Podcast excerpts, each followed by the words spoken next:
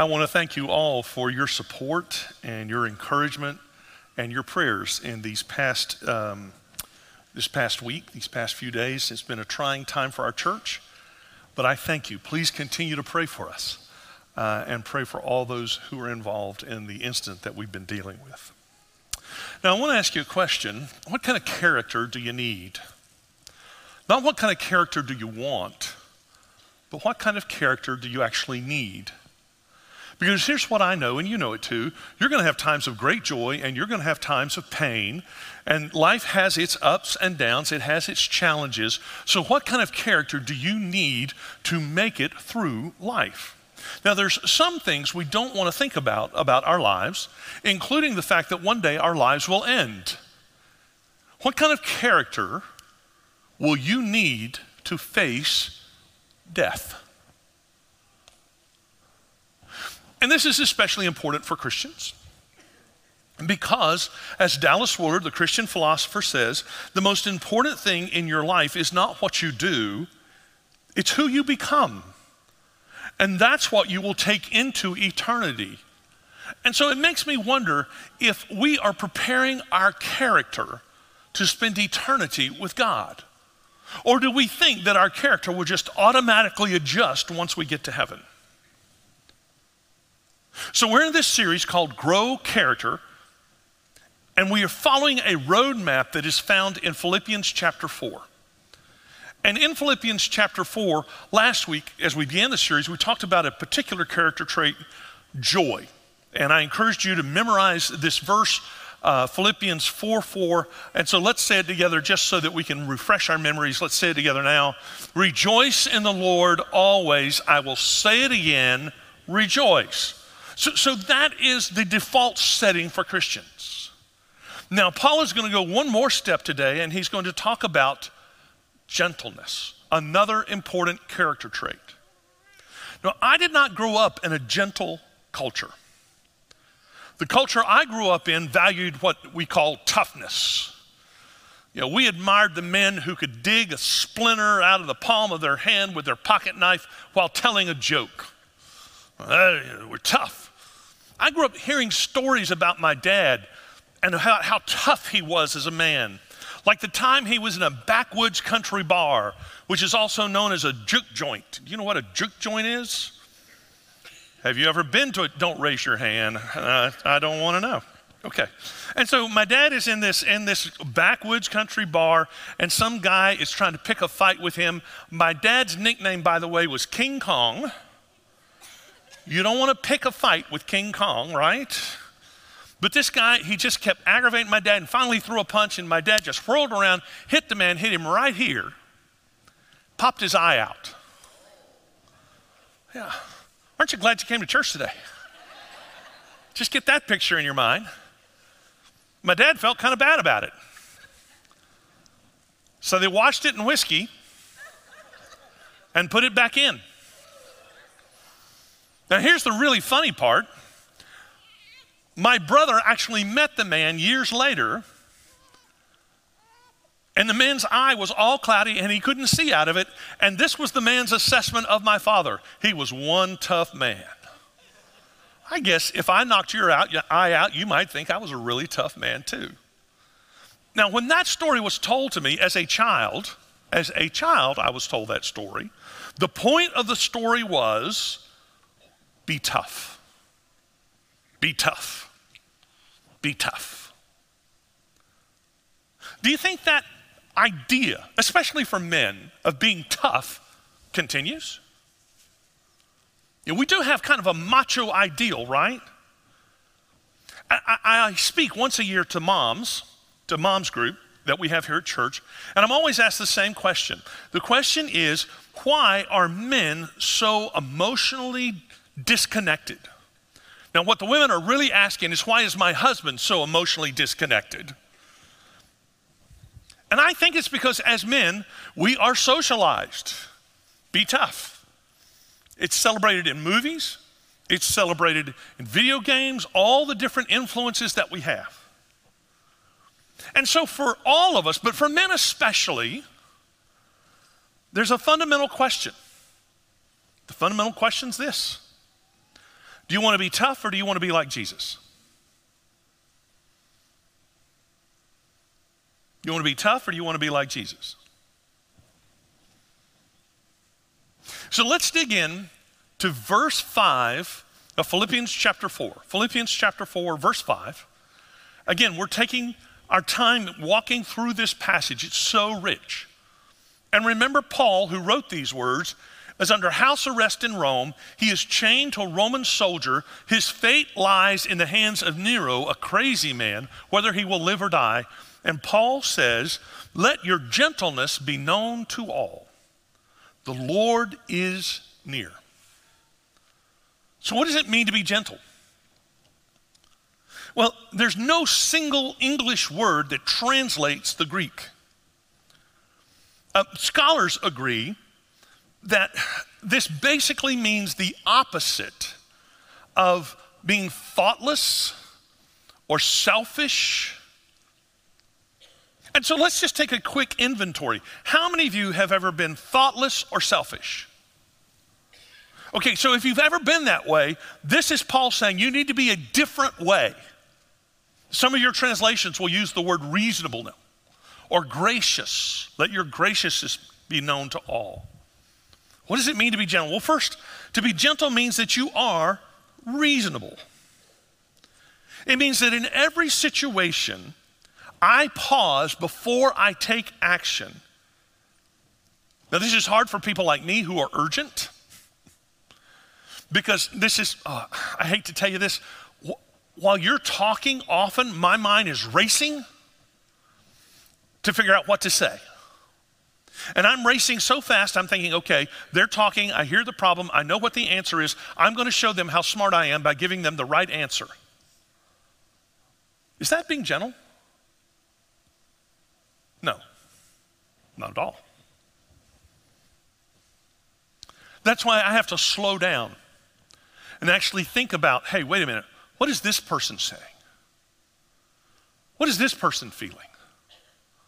What's going through their heart? Which is tied to the next thing that it means to be gentle. It, to be gentle means to be selfless. I am not intent on proving I'm right. I want to focus on being connected. My goal is to lower the intensity, especially in conflict, not raise it. John Gottman is a relationship expert, and he says that he can predict divorce whether a couple will divorce or not with a 95% accuracy rate. And he has the research to prove he can do it. The number one indicator that a couple will divorce is if, when they come into conflict, one party in the couple has a harsh startup. You know what a harsh startup is, right? A harsh startup is when instead of saying, Oh, help me understand how you feel or help me get why this is an issue for you, your response is, I can't believe you'd say something so stupid. Harsh startup? yes, thank you. A harsh startup is when you set out to prove I'm right and you're wrong. But gentleness means I will be selfless. Instead of trying to prove you are wrong, I will own where I am. I will own my own hurt. I'll even own my own anger, but I am not out to hurt you. I'm not out to make you the one I blame. I'm not out to make you the responsible one. To be gentle means that I use appropriate strength. Now, this starts by actually knowing what your own strength is. You have to know your impact on other people. Now, I'm going to let you in a little secret. Most men are scared of their wives. Did you not see a couple of women looking very surprised? You're either looking surprised by saying that's, that's a gender secret and nobody's supposed to know that, or you're surprised because you don't think it's true, but I promise you it is true. They are not scared of you physically, but they are scared of your disapproval.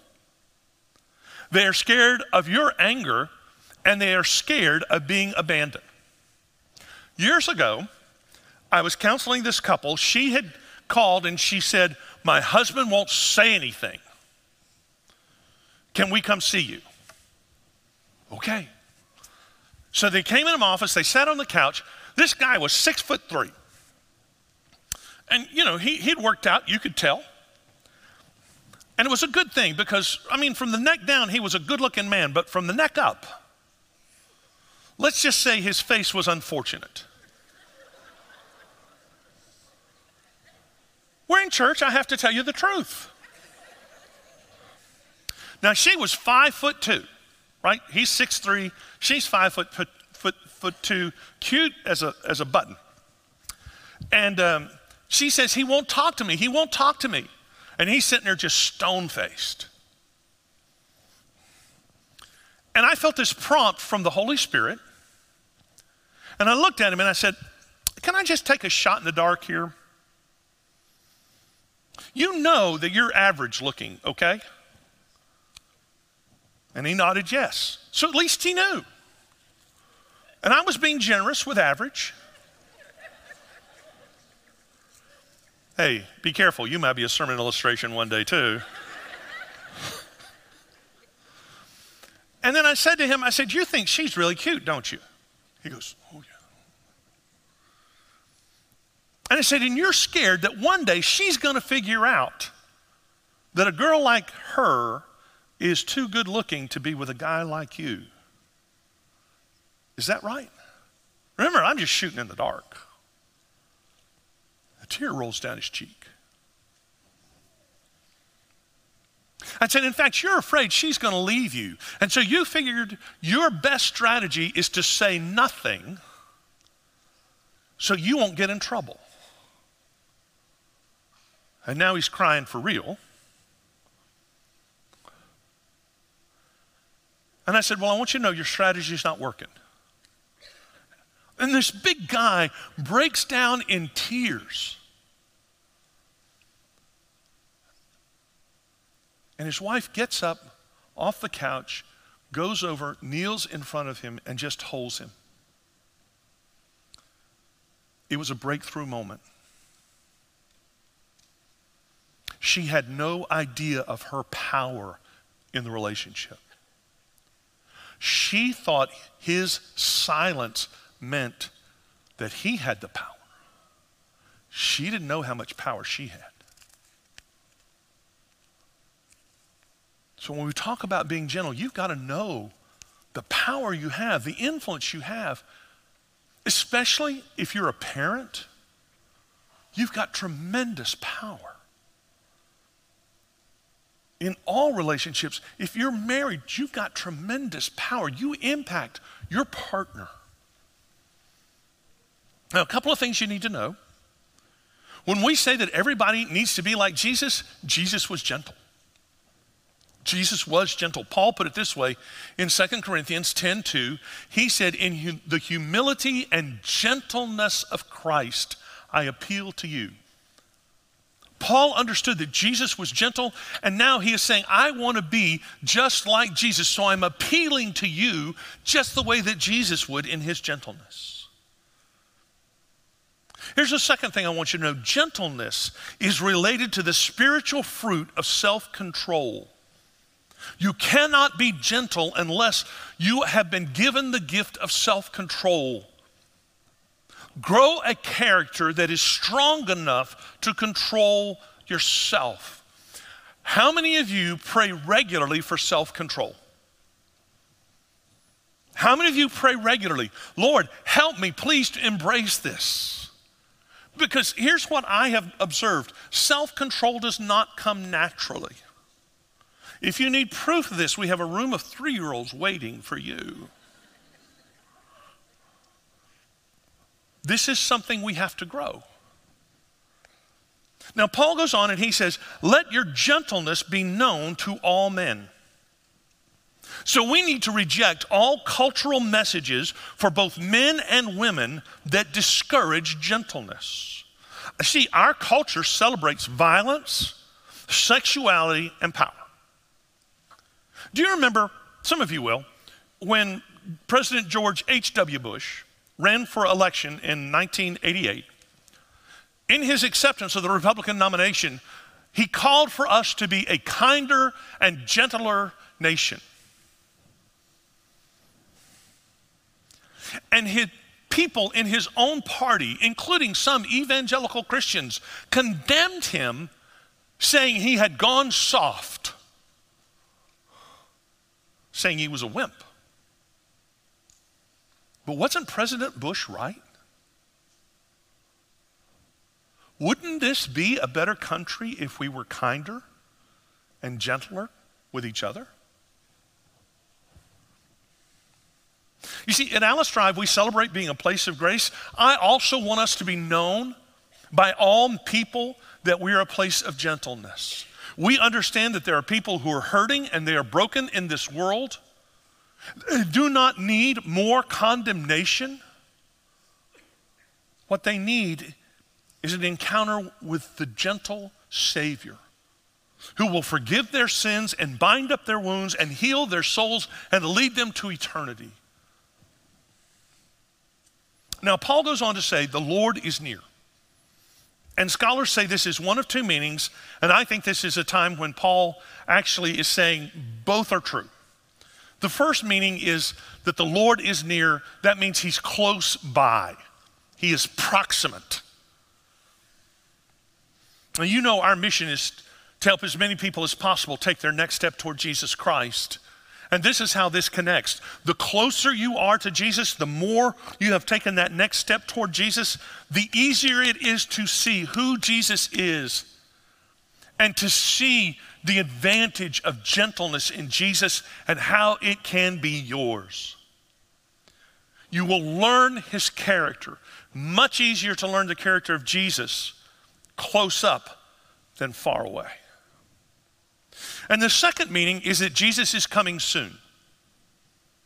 That Jesus is coming soon. Now, early believers believed that Jesus was going to come in their lifetimes. We're at a historical disadvantage because we know it's been 2,000 years and we can get lackadaisical about Jesus coming again. But I want you to see where this verse points that one day Jesus will return and there will be an accounting. I don't know exactly how that looks. I know we will be forgiven, those of us who are Christians, but I cannot help but wonder if Jesus might not ask you and might not ask me, Were you gentle? Were you gentle in this life I gave you? Or maybe Jesus will ask us, Why weren't you gentle?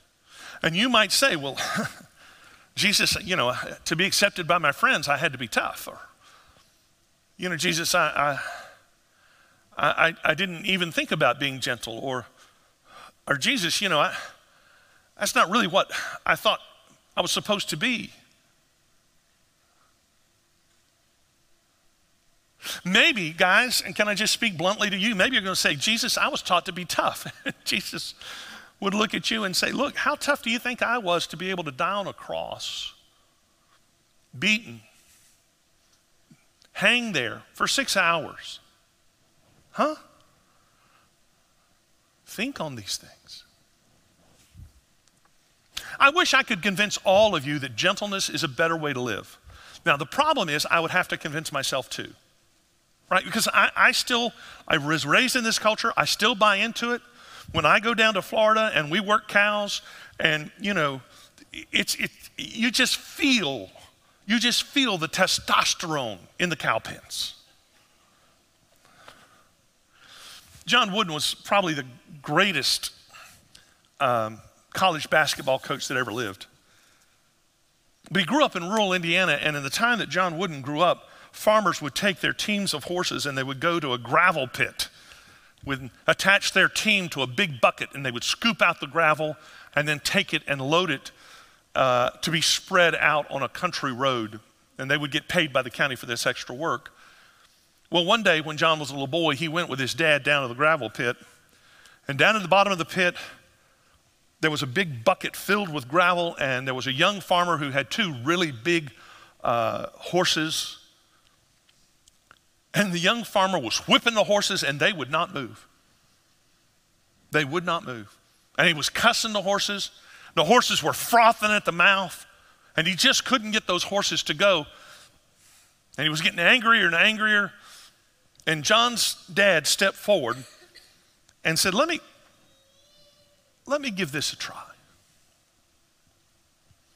John's dad went up to those horses who were very agitated and unsettled. He began to speak to them in very hushed tones, calm them down, began to stroke their noses with a gentle touch.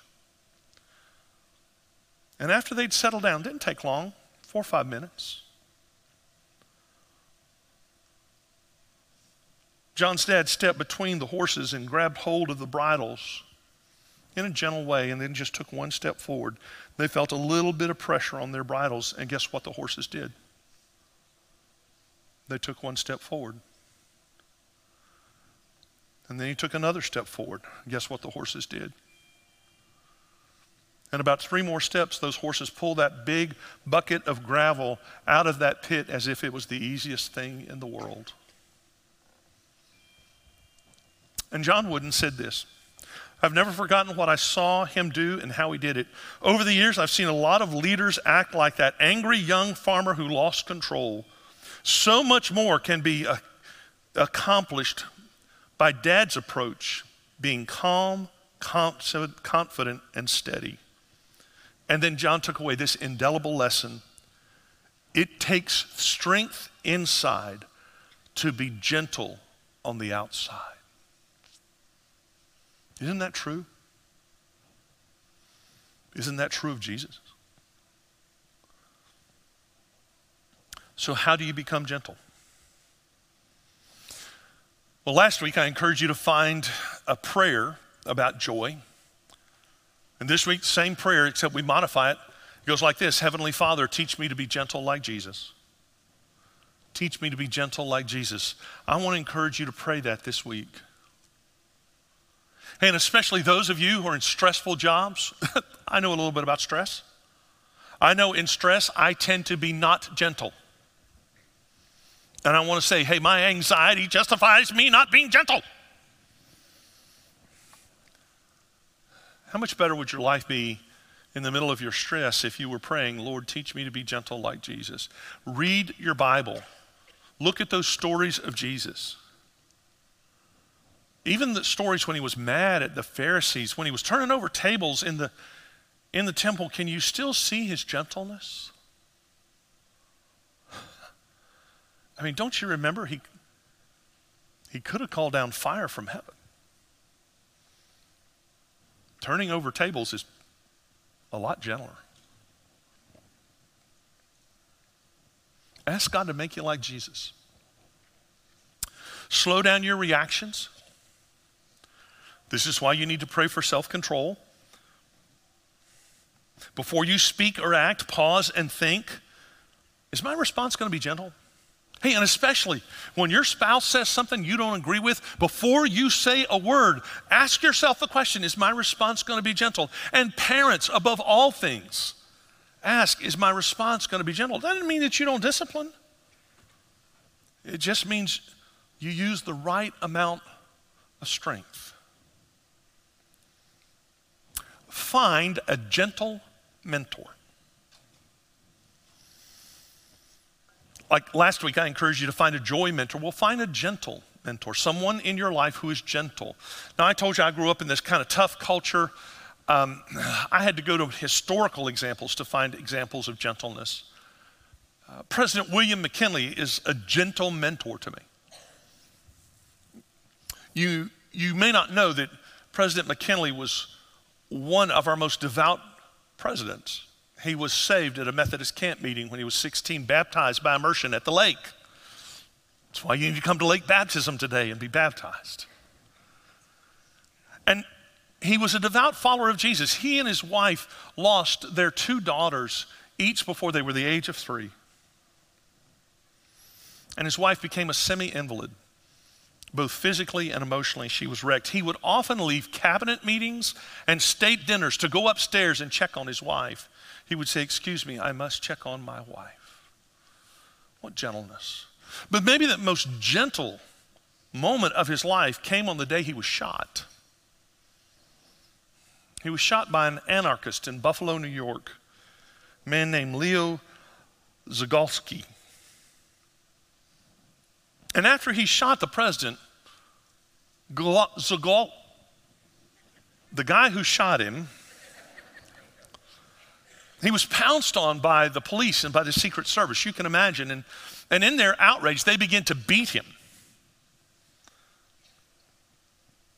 And as McKinley was being hurried away, he had taken a bullet wound, by the way, to the belly. As he was being hurried away, he issued one of his last commands as president. In the loudest voice he could, he said, Stop it. Don't hurt him.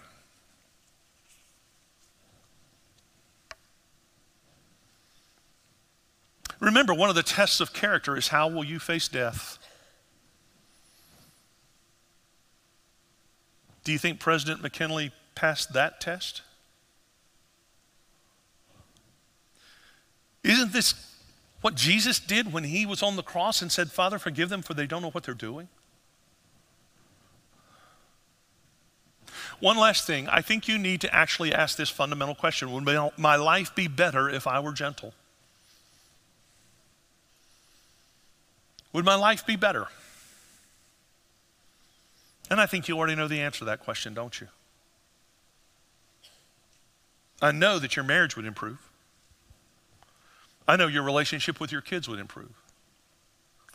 And you might say, well, it's too late. It's never too late. I know that your relationship with your Heavenly Father would improve if you were more gentle. Hey, guess what? This even works at work, believe it or not. I mean, anybody, don't raise your hand on this one. Anybody ever been yelled at at work? I, I told you not to raise your hand. now, I don't know about you, but whenever somebody yells at me, they become Charlie Brown's teacher. wop, wop, wop, wop, wop, wop, wop. Right? I'm not listening. I don't like to be yelled at.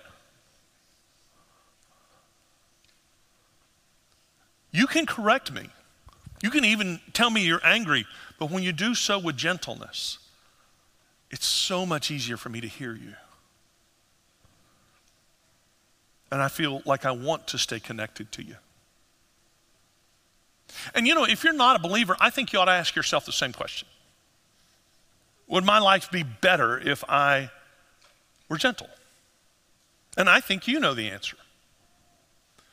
But here's what I know Gentleness doesn't come naturally. You're going to need help. And that's a great reason for following Jesus Christ. That is a great reason for asking Jesus to come into your life and forgive your sins, and then saying, I want to follow Jesus because I want to learn to be just like him. I think it'll work for you.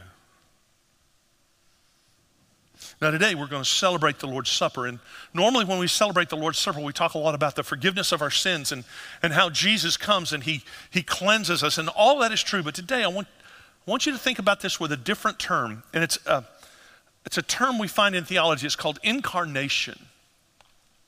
Because think about, think with me about this. Jesus could have come to this earth and he could have said, I have come to be the Savior. Be a little overpowering, wouldn't it? Yeah, just a little. He doesn't do that. How was he born? Do you remember? Baby in a manger. How did he grow up? Poor, working class. What did he do before he became a rabbi? He was a builder, carpenter. When he did his three years of ministry, how did he respond to the people who came up to him and wanted to be healed? gentle Jesus. And on the cross, do you think it took strength for him to be there? And in gentleness, give himself for our sins. That's what I want you to think about during this Lord's Supper. So, if you will, please take this cup you were given. And if you don't have one, would you just raise your hand, kind of raise it high? We have some deacons who will give you one, several down here in the front, guys. Over here. Here. Just keep them high till we get to you.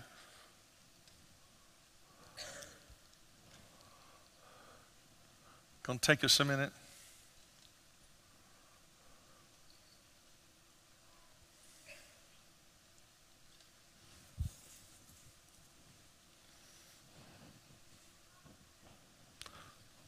Hey, yeah, Roy down here, here.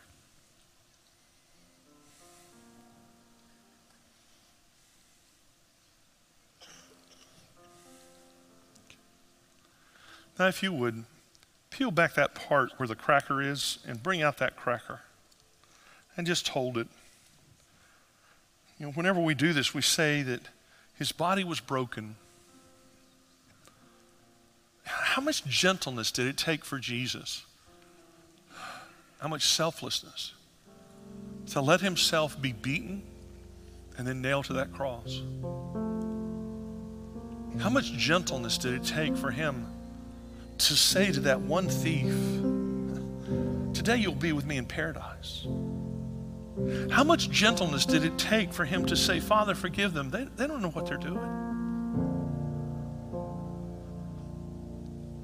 And if you're a Christian, would you just rejoice that we have a gentle Savior? Will you give God thanks and take an?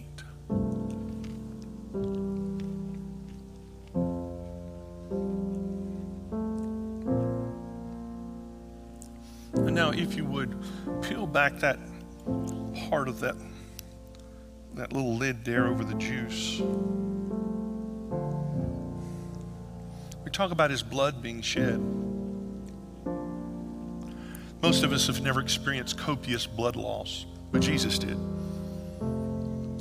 He was beaten and he bled. His wounds on the cross, he bled. I'm told that when you lose that much blood, you become delirious. And then imagine piled on is the weight of all the sin of all the world. And yet, Jesus stayed on that cross because he wants you to know that by his sacrifice, you can have a relationship with your Creator, your Heavenly Father. Your sins can be forgiven can have a new and different life. And so today, remember that his blood was shed for you because he's a gentle Savior. Give thanks and take and drink.